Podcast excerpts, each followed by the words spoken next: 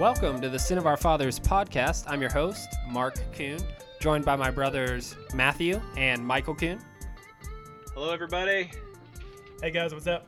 After the first podcast, my brothers and I we were kind of talking, and we realized that we didn't really get a chance to relay our personalities to you guys as the listeners. And we thought, what do you guys know best? You guys know the Browns. You guys are clearly Browns fans. So we were thinking that we would attribute a player, either current or past, to each of our personalities and say that's who they most emulate. So me and Matthew picked one for Michael, and Michael and Matthew picked one for me, and vice versa. We all picked each other's players to kind of dog on them. So we'll start off with um, who me and Matthew think Michael was. And Matthew, you want to go ahead, hit us with it, hit Yeah. Michael with it. Yeah, His I- I sh- balding old. Old self. Yeah, so I, I, I struggled with this. Michael has a lot of attributes. I mean, uh, Some, ultimately, some of them good. Michael was the older brother, so he um, was always better at everything than everybody else. Simply so because of his age, he- he- not yeah, not, not not actual ability, but he showed a lot of promise early. So we decided on um, Trent Richardson. He, he came out of the gate hot, showed a lot of promise. Um, prematurely balded and kind of petered out, and I traded him for a first round pick. If I, I would had to. I would trade him in a second. The thing about Trent Richardson's balding is like I feel like it was just his dreads were just too tight. Like I feel like they were being pulled out, like because it was only on the front right there. Like his dreads were just being pulled back. Every time he pulled his helmet off, his hairline was a little bit further back. Can Do you, you help explain? Can you help explain what trading me for a first round pick as your brother like? How, I don't how know. does that work? It doesn't matter. Just if anyone would give us anything for you, we'd take it. Is what we're trying to say. Yeah, I mean, if we could trade you to another Browns podcast for for a first round pick, I, I think I'd do it. Surviving the season, orange and oranger. Or the orange is oranger. The orange is oranger. Anyone who wants Michael, you can have him. All right. Um. So who who's next? Do we do Mark or do we do Matthew? No, Mark's Mark's is really good. Let's save that one for the end. Uh, let's do Matthew. Let's do it. Let's hit him. Michael, you got it. You came up with it. You just go ahead. All right. So I I have to admit that I actually came up with this idea for this whole bit. So maybe I am valuable to this podcast in some Yeah. some way, shape, or form. No, Michael really is. It's like he's definitely valuable, but I just he's so valuable that it mean, makes it makes me Make fun feel me. Insecure about my own value. So I'm just bringing you down. So Matthew, uh, this is making me fun, making me laugh just thinking about it. Um, Matthew's definitely Gary Barnidge. Not the most coordinated, kind of clumsy and awkward, uh, but he's definitely a consistent and above-average performer. And while Gary can bring you the movie takes and have lots of expertise on the movie side of things, Matthew's going to bring some takes on the law and uh, law expert side of things due to his legal background. Like we mentioned in the first podcast, Matthew went to law school and he had no confidence before he went to law school. And then he got he got out he was just a nerdy kid from Nashville and then he got out of law school and he just had this megalomaniac head that thought he was the smartest man in the room. Like he said on the first podcast, he literally said he was definitively smarter than both of us. Like where does that come from? It's hilarious. I'm fine with it though. All right, which leads us to Mark, Here I who am. was the youngest of the three of us. Came right. out. If Mom was explaining what Mark was like, is he was talking way earlier than all of us. Always, never met anybody that wasn't a friend. So very clearly, Mark is Joe Haden. He's the fun life of the party, always smiling. He's definitely the biggest Cavs fan of the three of us, Go Cavs. and none of us would be surprised if Mark was suspended for Adderall. well, I actually, It's amazing. act- that's I resent that because that's an actual medical issue that I have. I have no, you're still laughing about it, and I resent that too. It's ADHD. It's a real problem, and I take my medicine in order to get to the same level as you guys. It's a performance enhancing drug. It is. I need it. I need it. That's hilarious. So today on the pod, we're going to be talking about a little reflection on the Browns Steelers game today. We're going to be talking about Joe Haden's performance in that game, uh, a preview of the game next week, and making our bets on the lines coming up on all the primetime games.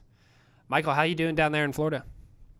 Uh, surviving is probably the best word to use here. I'm currently standing in my closet because there's branches falling on my roof due to Hurricane Irma. Um, my kids are waking up wondering why things are hitting the roof and what those crazy noises are outside. we might have a special guest on this podcast. Yeah. So speaking of the hurricane, uh, normally we're gonna want to start our show off by calling our grandfather, who basically is the patriarch of our Browns fandom, the one who got us into this whole mess. And you heard in the first podcast, if you listened, we gave him a call and he gave us some hot takes on how he felt about Johnny Manziel and a couple other just poignant Browns issues. But this week, he also lives in Florida, um, in the Villages, an amazing retirement community down there, and he's not going to be able. He's not going to be able to make it to the phone because he also didn't get to watch the game because of the hurricane, which is our hearts and thoughts are going out to everyone down there. to be clear, I watched the game. Yeah. It was Yeah. high on my priority list. Grandpa did not, but um, we were able to inform him after the game, and so we are we are all in good shape. Yeah, Michael watched the game and then he protected his family. Uh, where where do those rank on priority Um, list? ab- about even. About even. Yes. Both very high on the priority list. Yeah, All right, very let's important. going. Yeah, yeah. So, um, w- you watched the game today, Michael. What did you think? What was your take? Just raw. Give it to me. I, so four plays into the game, and uh, it felt very Brownsy. I, I it felt very familiar and very much at home Mhm. um, with a Pittsburgh blocked punt for a uh, touchdown. I don't know if you guys got a chance to rewatch that particular play. I did not realize the first time I watched it we did. how lucky it was for Pittsburgh that that ball actually stayed in bounds. It flew off of the deflection Yeah. It hit, did it hit a face mask? and took a crazy spin and stayed in the end zone, allowing I think it was Chickillo to fall on it for the touchdown. Like, there's no way in hell that that happens to the Cleveland Browns.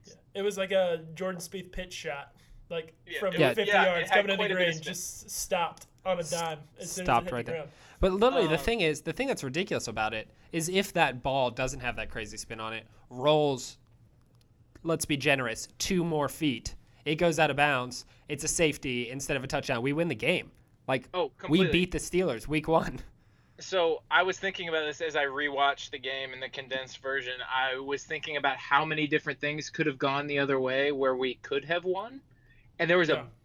bunch of them. I, I will get to it probably as we go through it. Um, but I think we were all wondering what Kizer was going to look like. What would you guys think of the rookie QB? I think um, Kizer kind of came out and he, he looked like a rookie in a number of ways. I mean, he held onto the ball for way too long in a number of instances. I think um, I think the thing that exemplifies that most is the play where he he broke the pocket, rolled out to the left, um, kept his eyes downfield, and then stopped and reset his feet. He needs to just get rid of that ball, um, and he's got to get rid of that ball and live to fight another day other than that, I thought he was great. I think you saw a number of different times his movement in the pocket and his ability to avoid the rush and stay in the pocket and step up and help his offensive line and keep the play moving. Um, he made some some good throws. He kind of just looked nervous. I felt like he was out of tempo a little bit. He left some throws short, uh, missed some throws that he knows he can make. That uh, throw to Duke, where Duke was kind of frustrated that he didn't get more air under it Early on in the first half? In the first half, and then obviously the um, pass on the sideline to Kasen Williams. I think Kizer makes that throw nine out of ten times. Yeah, Kizer's Kizer's got to make those throws, but that's not, that's been the dig on Kizer this entire time is his consistency. If he can't consistently make that throw, then he's not going to be able to make it. But I, I think that he can. He can get there. He just needs practice. the consistency has been a challenge for Kizer through the preseason. There were a handful of plays where he was overthrowing the ball. You Mhm. mentioned the two, Matthew Duke Willi- Duke Johnson and Kasen Williams. There was a third one in the fourth quarter to Duke Johnson as well. So those are three that easily could have been converted. You can Would chalk those up to lot nerves. But even considering those three missed open receivers, he was still 20 of 30. If we had said he was Which 66% right where you wanna be. completion percentage, Yeah. that was way better than he was in any of the games in the preseason. He was making good decisions. When he actually got into a rhythm and we kind of had to throw there in the second half, he was looking pretty solid. And I agree, he held onto the ball way too long. But if I'm picking between a, a quarterback holding onto the ball too long versus forcing a throw that doesn't need to be thrown, I'm going to pick holding onto the ball every single time. Yeah, I, I was really pleased with the way he played. Like I walked away from that game, he had one touchdown, that one to Corey Coleman, and one interception. And the interception he shouldn't have made. It was a misread. He didn't see the guy there. He threw it low to keep it away, to keep the ball safe, and then it got picked by the the what was a linebacker? No, it was T.J. Watt. It was Watt, T.J. yeah. Watt that dropped back into coverage in the flat. I mean, oh, here, Michael, I got this question for you. What do you Okay. think that DeShone Kizer's QBR was from that game, based on what what you saw? So I'm I'm, not going to pretend. I'm not going to pretend to be a QBR expert, um, but I do know that the more important plays take a little bit more weight, and I do think that Kizer did a good job, definitely in those couple of fourth down plays that we had, and some of the third down situations. I'll say QBR of 65. That's Eh. that's pretty close to what I guess. I, I said 60, and we were both way off. Yeah, I so I didn't I didn't come up with a guess before I looked it up, but I thought he had a pretty good game. His QBR was twenty seven point five. Ouch. I, I I don't know. I mean, sacks play a role in your QBR, and he did take seven sacks for forty two yards, a loss of forty two yards, but he had two hundred and twenty two yards, twenty of thirty. I mean, Big Ben was twenty four of thirty six. Like that's pretty comparable with Oh, two it's exactly comparable on a percentage basis. Exactly. With with 263 yards, Big Ben had, and Kizer had 222. Like Big Ben had two They both touchdowns. had one pick. They both had one pick. Ben could have had another one. There was that one that got dropped by uh, Taylor. Yep. Yeah. To, cl- to clarify, this is this is the QBR statistic, the ESPN's um, QBR statistic. The more traditional quarterback rating, um, he was uh, 85.7, um, Interesting. which is maybe what You know some what? people For are more, more like used to, to talking about. for a rookie quarterback, I'm gonna just use my own eyes. I'm not gonna worry too much about the ratings one way or the other. Um, wins and losses is gonna be much more important than anything else. Yeah. So, Michael, how do you how do you feel about the defense? Ah, the defense. I was encouraged. The defense gave us some life to start that game. I don't think Big Ben uh, knew what was coming. And honestly, as I sat back and watched the whole game and then- got to rewatch it, I was thinking how big of a difference Myles Garrett would have made in that game plan. Because the whole game plan was to stay back in coverage, keep everybody in front of you, rush four or three, pick your spots when you're going to blitz, which is a little bit outside of the typical Gregg Williams mantra of blitz a little more often than normal. And uh, they were able to keep them in check for quite a while. I mean, honestly, we would have won the game if they didn't have freaking Antonio Brown on their team. Oh, I, I, know. mean, Antonio Brown just made like three man plays that like I can't do anything but respect. I mean, he just went up and got the ball. yeah, what do you think about that catch at the very end of the game? Because that was a total game changer on their last drive. He he went up and got it for sure, but it seemed like he didn't possess it all the way through the ground. I don't know. What did you guys see, Matthew? Yeah, I mean, watching it from the initial angle, the initial replay angle that they showed, I mean, it did seem to bobble. Uh, the NFL has, I, I just, and I feel like most people are in this situation where the, the lack of obviousness um, in what is a catch and what is not It's um, absurd. has been It's- taken out of it. There, there's you can't watch something and decide, oh yeah, that's a catch. I think back to the Calvin Johnson play um, in the end zone a couple years back, where he put the ball on the ground and it was ruled not a catch. This one, I think they were right in ruling it a catch. I think he possessed it all the way to the ground, rolled over, and was starting to stand up, and it bobbled. Um, I, I don't know why it bobbled, but I think that he possessed it, and if he needed to hold on to it longer, he could have. Um, but I mean, it was certainly as a Browns fan, I was a little frustrated. I was hoping that we Yeah. would get the call the other way. Yeah, but I mean, there's as a Browns fan, I feel like time and time again, I look at a game and I say, I don't know if other NFL fans do this because I don't do it with the college teams that I follow. But I always think if this just one play had gone different, we would have won. Every every single week, I walk away from a Browns game thinking if we hadn't have gotten our first punt blocked and recovered for a touchdown, we would have won. If Antonio Brown hadn't have caught that, what was it, 35 yard pass, we would have won, or we had a, we'd have had a chance. I mean, we definitely wouldn't have. Watching What? this game though, if you put on your Steelers hat, they had. If you were a Steelers fan, you're thinking the exact same thing because they had 13 penalties for 144 yards, That's true. which is absolutely insane. It set us up in a lot of different. A lot of possessions that they kept alive from some pass interference and um, all kinds of different penalties. That one, that honestly, that T.J. Watt penalty, whenever he came down and hit, uh, I think Kizer late. Like if tough. that was a Browns was play, tough. I would have been been so pretty- upset. pretty. I said that exact same thing. I said I would be Um, mad I thought if that, was, the a reverse. pretty weak call. I know you got to protect quarterbacks, but even still, that was pretty weak. He hardly laid a hand on the guy.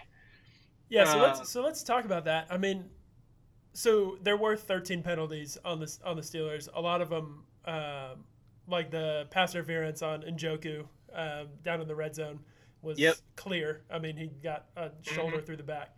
But Ricardo Louis. The Ricardo had that, uh, Louis rough yeah. or unnecessary roughness. I mean, helped us out a lot.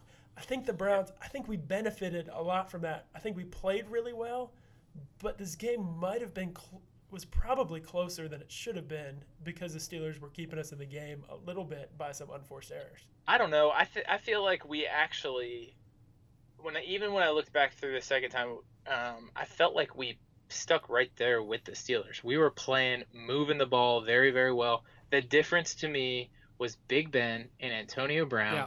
They've played together for years. They have a connection.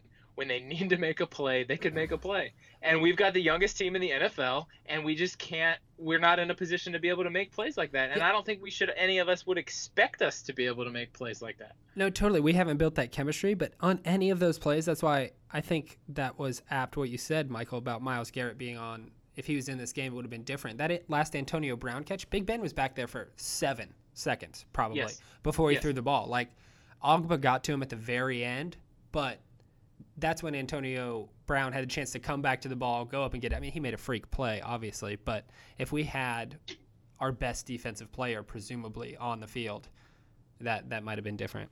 Yeah. So you guys asked me about the defense and what I thought. One thing that I thought was really good, Gregg Williams did a really good job of mixing things up early on in the first three or four possessions. Um, I noticed there was this one possession. It got down to a third and one. It was early in the second quarter. I don't know if you remember this, but we actually were playing our entire second line of defense, um, defensive line. So it was Jamie Meder and Ogunjobi in the middle Love him. with Orchard. Nate Orchard. Was that when Nate Orchard? Tyrone Holmes. Yeah. That was the when they outside. they ran to the right and Nate Orchard And diced they in there. stuffed it. Yeah, They stuffed it.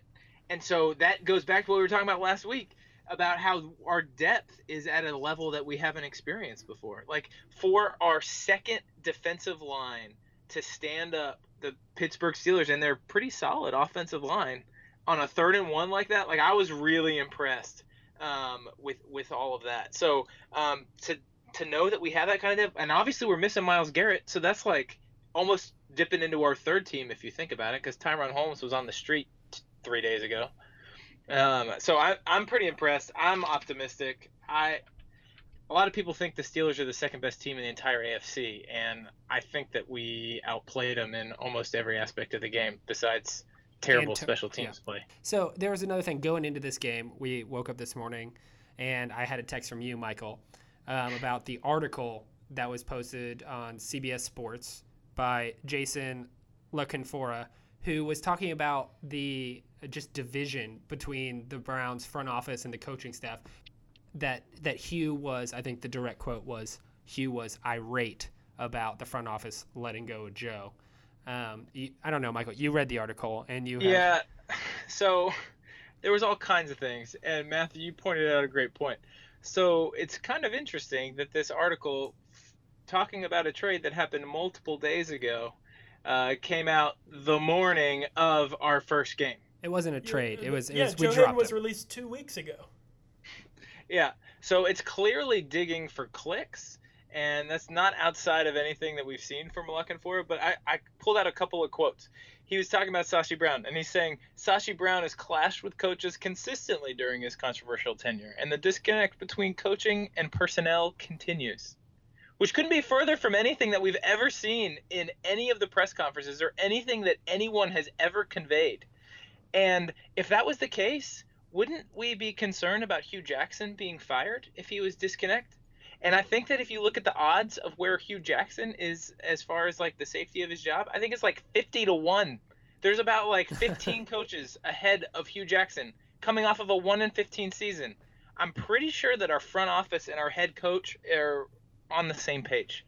And I think from watching the game today that um, they're justified in letting go of Joe Haden. What do you guys think? Yeah. Yeah, I was talking. The only time I noticed, look, I love Joe Haden. I have been a Gator fan my entire life. So watching him and then coming to the Browns, I love Joe Haden. He was not good today. The only times I noticed him was when he was getting beat. I didn't even notice him making any tackles. Maybe that's the Pittsburgh Steelers defense and that he's uh, playing that like the um, three back across the line coverage um, and playing deep most of the time and not there at the ball. But I mean, you saw him get beat by Kasen Williams on that play. Um, that Kizer missed the throw, which should have been a touchdown. Um, we saw him trip on a Duke Johnson throw that Kizer missed again. He should have been exposed today because he he missed a ton of plays. And I don't Yeah, think you can watch that. Oh, he was that He was exposed. a good quarterback. He, he, he absolutely was exposed. That Kasen Williams play should have been a touchdown. I side caveat, I'm very excited about Kasen Williams. I was reading a Pro Football Focus article about how Kasen Williams was the third best wide receiver in the entire preseason. Obviously, all the best players aren't playing, but anyway, Well, yeah, he Kasen was Williams actually. burned, look. burned, burned Joe Haden today, and so did Duke Johnson. Duke Johnson got right Twice. past him twice, and I mean Kizer just missed the throws, but he'll get there. I mean, but that's exactly what we saw from Joe when he was on the Browns. I mean, he's great. Uh, he's a ball hawk, right? That's why we tried to play him at safety. He's good at getting to the ball and identifying the ball in the air. And he had a bunch of pass deflections and stuff like that, interceptions. But he's not good in man-to-man coverage. I'd like to complain about uh, something in particular.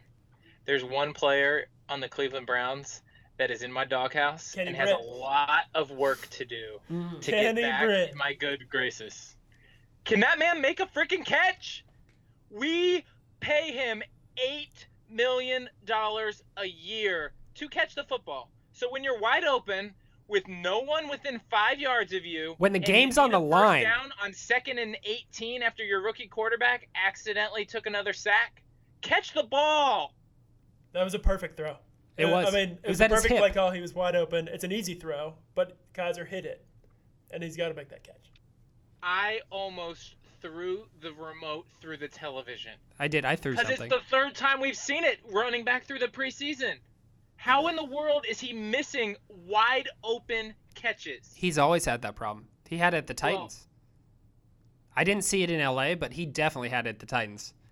I watched him play in the Titans drop balls all the time. Yeah, that's been Kenny Britt's mo since for as long as I can remember. Um, he he makes up for it or tries to with he'll he'll make some contested catches in traffic. With that traffic smile. you never He expect just to, smiles. and he's happy. Um, but the he's Michael Strahan gap too. yeah he does. he should join uh, Regis and Kelly. It should be Britton. He might be better Britton. Kelly, yeah. I- Yeah. Do you think they would uh, offset some of his contract? Because that could help us a lot. That would be nice. Maybe Brock would be good on R- Bro- Osweiler and Kelly. Oh man. I mean, those guys, those talk show people make. I mean, they make about ten million a year. Don't Oh, they? they make good money. How, I have I no- mean, it's ridiculous. So we could send Britt there and maybe not have to pay him anything. hey, that'd be great if Let- Josh Let's start a Gordon goes- motion. Yeah. I mean, especially if Start a uh, whitehouse.gov Josh Gordon's going to be petition. back. Yeah, what do you think about that? I've heard some speculation about him coming back after week three. Um, I I don't have a bunch of well-founded evidence about it, but what have you guys heard? I think the question is not whether he'll be reinstated. I think there's been some pretty decent reports indicating that he will be reinstated by the NFL. I think the question at this point is how will the Browns handle it? And I don't know if I have any read, except that it's pretty clear that they know that they need wide receiver help.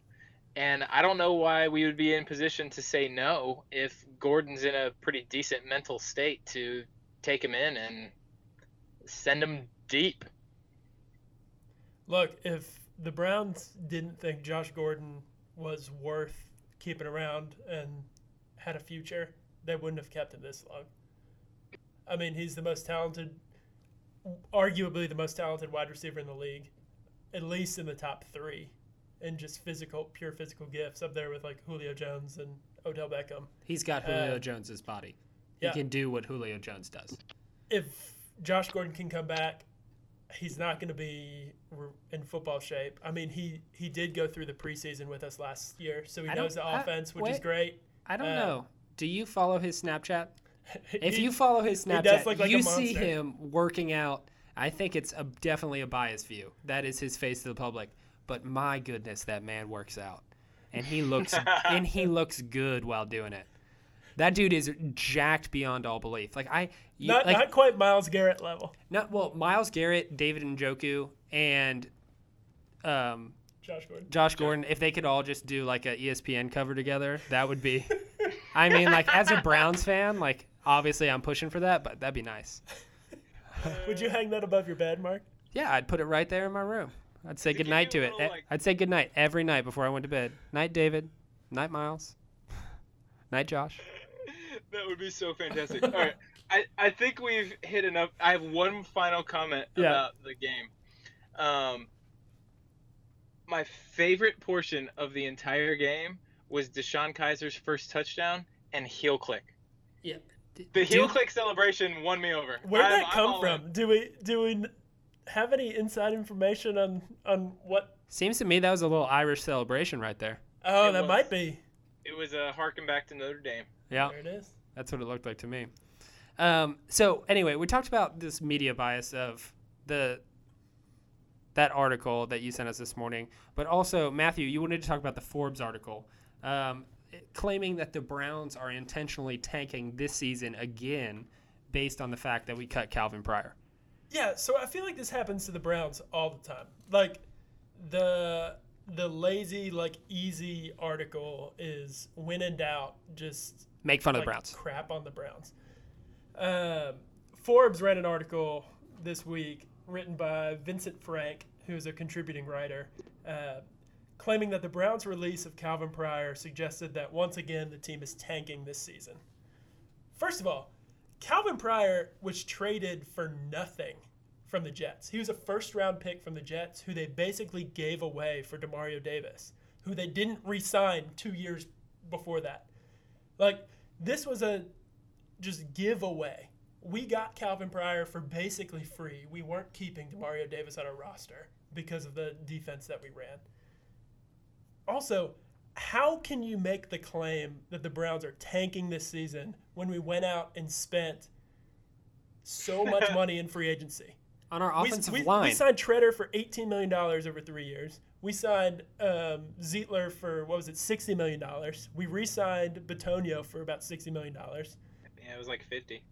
If we're not trying to win this season, why are we spending that kind of money? This is ridiculous. Calvin mean- Pryor is like fighting to keep on a roster just because he was a first round pick and a big name doesn't mean he deserves to be on a roster. No, it that- does make me mad. I can't wait until the the just that mindset switches, and you can't just make fun of the Browns because it's easy.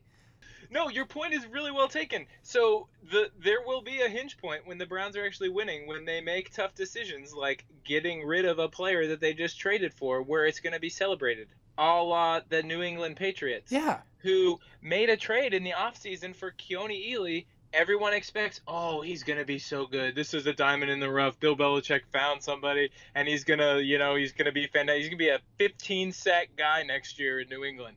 Guess what? They realized he wasn't any good. They had him in their locker room, and they dropped him. Who was, They who didn't was trade that? him? Who was that, Michael? Keone Ealy? Keone Ealy? Who the hell is Keone Ealy? Uh, Coney Coney? Ealy? you added like an extra Uh, syllable in there. Uh, I stand corrected. Uh, Coney Ealy? Like, we're talking There we go. like a Skyline Chili? Like, Yeah, Coney. Uh, Coney? That's All what we're right, talking there about you here? go. Okay. three Um, way Ely. Dude, y'all see how bad the Texans lost today? How great is that? The Jacksonville Jaguars spanked their butt up and down the That field. That was a bare bottom spanking. Bare bottom spanking. The, the Texans were bad, and the Jaguars punished them.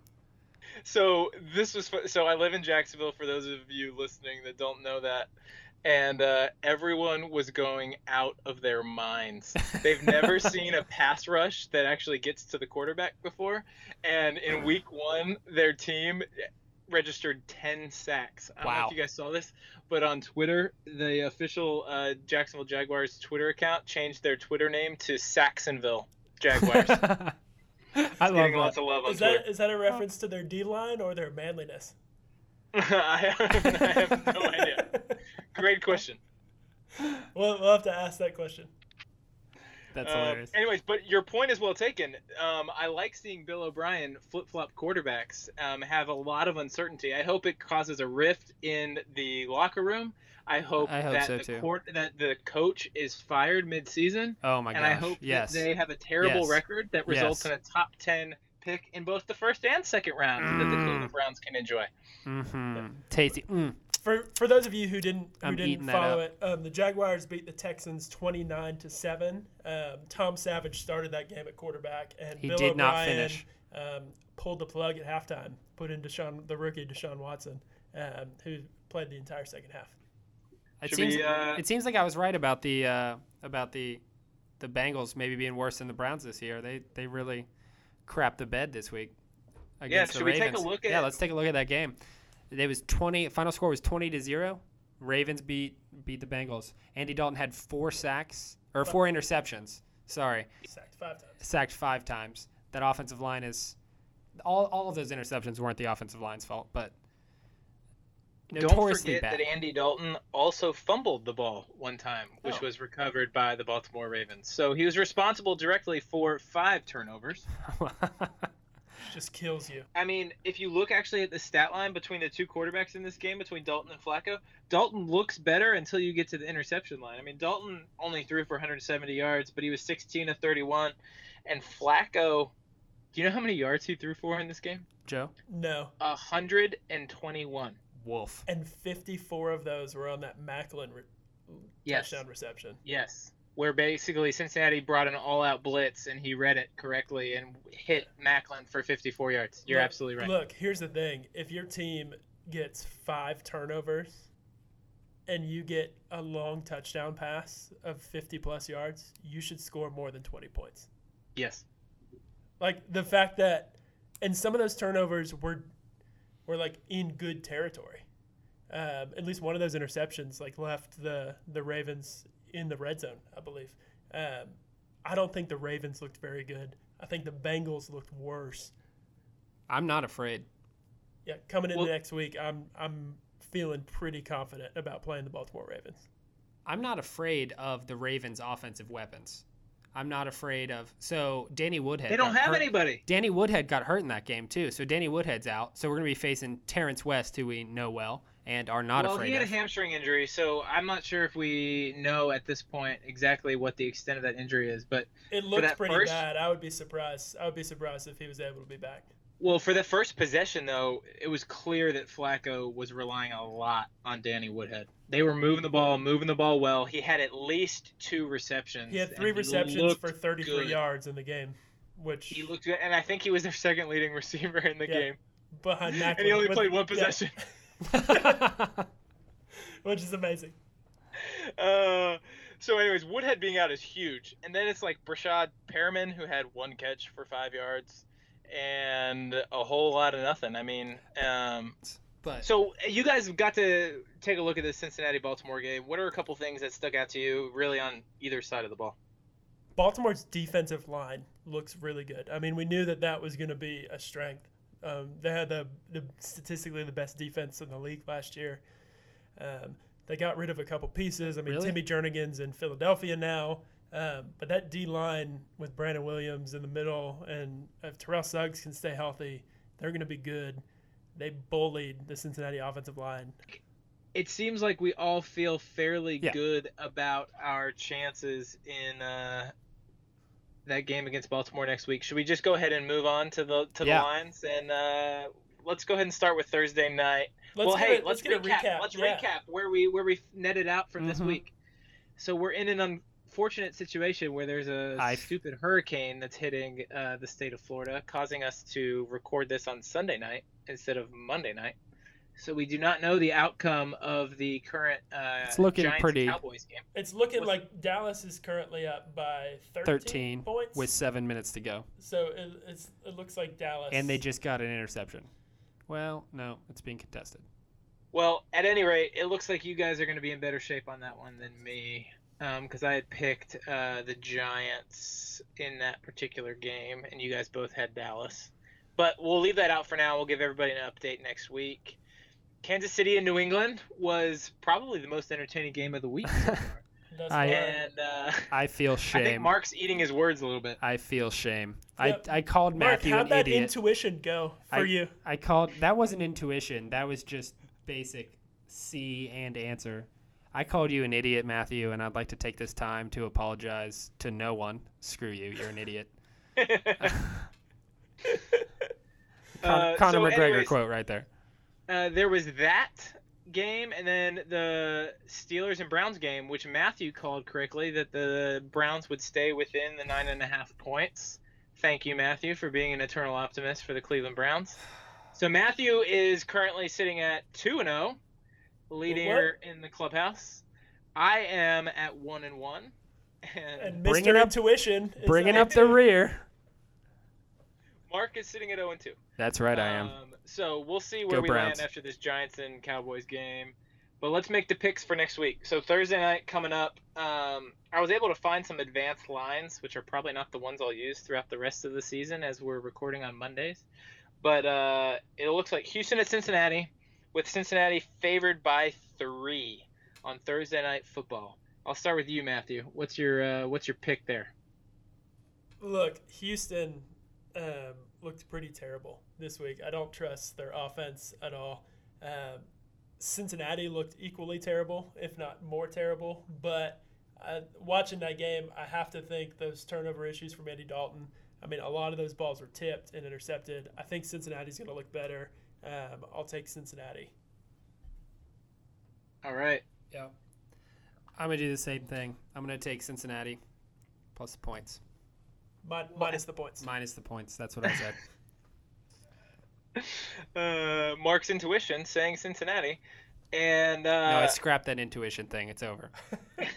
it failed me, It we're moving failed on. me miserably. uh, so my big thing with Houston is I don't know who their starting quarterback's going to be. I don't really trust their offense to score any points whatsoever. I love um, some DeAndre Hopkins, but I have no idea who is going to be available to actually throw him the ball. I don't think it matters. Um, They're bad regardless. unfortunately, unfortunately, I'm going to pick the the Bungles as well. No, Um, that's great. We want the Bungles to win because that's 0 and 2 for the Texans, and that's the first pick in the draft for the Cleveland Browns. Yeah, I'll be Number cheering against overall. the Texans all year. So moving on to Sunday night, Green Bay at Atlanta, a close contest. I'm actually really excited to hear what everybody thinks about this one. Green Bay um, is the underdog, but by only one point at the moment. Atlanta is favored by one in their new Mercedes-Benz uh, Stadium. Is that what it's called? That's Mercedes-Benz Stadium. I think so. Yeah, 1.5 B's Yeah. for that stadium. Change. Nothing. All Throw right, that Mark, around. who you got here? I am going to pick Green Bay to win that game. I just don't think that Atlanta's going to be what they were last year offensively. Kyle Shanahan's gone. It's just not going to be the same. Um, you saw that a little bit in this week's game um, where they struggled against the Bears, which is saying all that needs to be said to me about what's going to happen next week. I think Green Bay pulls it out. Yeah, I'm going to take Atlanta at home. Atlanta um, is a different team when they play in that dome. I mean, today they didn't look great um, on the road in Chicago, but in the dome, in the new stadium, there's going to be excitement. Um, plus, I, d- I don't love Green Bay's defense. Um, I think Matt Ryan and Julio Jones have a big day. I'll take Atlanta.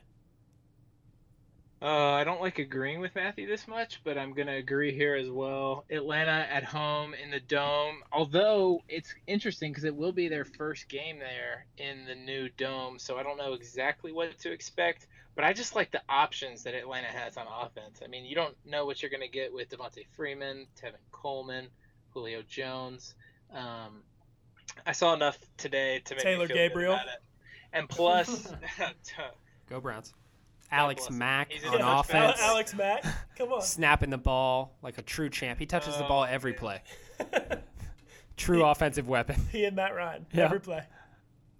I think you hit it on the head, Matthew. The difference in this game is the two defenses. I like the upside on the Atlanta defense much more than I like anything I see on the Green Bay side of the ball. So I'm gonna end a pretty much an even matchup here. Um, I'm gonna side with the Falcons. All Which right. brings us Now to the question of the night. uh, to the Cleveland Browns at the Baltimore Ravens. Do you guys know what this line is for this game? It's at the moment? ridiculous. Nine and a half points. This line's gonna move. That's There's no bull. way this line stays where it is, but we're gonna have to pick it at nine and a half because that's what we got right now. Which makes it an easy thing decision. is, I'm worried that we're all gonna pick the exact same side of it. Well, But, there's only uh, one side to pick. Is the problem? I think Yeah, it's pretty obviously hard to the argue. Ravens. I mean, we're, have you seen the Browns? uh, go ahead, Mark. What's your pick? I'm gonna pick the Browns. They're gonna cover that. What are you looking for? What's uh, what are you hoping to see next week from the Browns? I'm hoping to see that we shut Terrance West down. That we our defensive line. One of the things I'm most excited about this year in the Browns is our run stopping ability. Last year, I could not watch teams run all over us like they did, and uh, Col- adding Coleman, um, adding all these defensive line, we have good depth on the interior, and it's so much like watching. Le'Veon Bell had how many yards this week? Like twenty. Very few. Very few. Yeah, about thirty, I think. Um, about thirty, and that's that's ecstatic. Makes me ecstatic to see that happening. So I'm looking for us to squelch them in the run game, and then have Joe Flacco try to beat us. I'm not scared of their weapons over the top. Um, so I'm looking for it's going to be a defensive battle because I think both of our strengths are in the defense, and we're not going to really score that many points. But I think that we'll come out on top. I think that we're going to win this game, not just cover the points. Yeah, Matthew. yeah, I'm taking I'm taking um, Cleveland plus the points as well. I think that's a after watching the two games today. I think that's the only uh, rational conclusion that you can come to. I mean, Baltimore looked terrible. I think that our defense is going to give Baltimore a really tough time. I would look to. I think we're going to force probably about three turnovers on that team. Um, Baltimore doesn't have a good offensive line either. I mean, they've had a lot of turnover. Um, they've got Marshal Yanda, who's a great guard. They've got a couple other guys who are pretty good. But I mean, as far as the the tackles that they've got, um, they had some some turnover in the offseason. I think our defensive line is going to dominate. We're going to shut down the running game, uh, make Joe Flacco throw the ball, um, and he's good for a couple interceptions. So I'm going to take the Browns straight up. I think we're going to win this game too. I like the optimism. After seeing what we saw on the field today, I feel really good about it too. um, I don't know that I have a whole lot more to add, but I just think um, we're not going to turn the ball over like Cincinnati did. And Yeah. I think our defense is better than the Bengals is. Yeah, the uh, the difference in the level of optimism that I have right now for the Browns team compared to after our first drive, when we got that punt block, is is night and day. That that start to the season was quintessential Browns. All of the optimism that I built up through the draft, through the 4-0 preseason, the excitement was building. And then that happened. I was like, of course, we're not going to be good. Like we're going to get punts blocked in return for touchdowns all the time. Like that's what that's what the Browns do. But we responded to that and we played an amazing game. So I'm so excited. I think we're going to beat the Ravens next week, like we all said. What, Michael? That's right. I just got a notification. The Indians have won 18 in a row. Let's go. Let's go tribe. We're going for All right. going for 22, right? That's the record. Yeah, 21's the record. So 22, 22 Would beat it. Yeah. Yeah. Give us a record. Yeah. Okay. So that's going to wrap it up for us um, at Sin of Our Fathers podcast. We just wanted to say thank you to all of you guys for listening. We always have a fun time doing this, and we hope that you guys have a fun time listening to us. Uh, follow us on Twitter at Sin of Our Fathers, and you can also email us at Sin of Our Fathers at gmail.com. Uh, any questions or takes that you have on the pod, we would love to get your comments on what you think about the show. Please leave a comment on our iTunes podcast page. We would love Uh, a review, yeah. We would love to hear your comments and reviews of the pod. Hear what you have to say. Get back to us so that we can um, continue to improve. But anyway, we're having a great time doing this, and we will see you next week after we beat the Ravens. Thanks for Let's go listening. Brownies. Let's Go Brownies. Browns. Stay safe, Florida.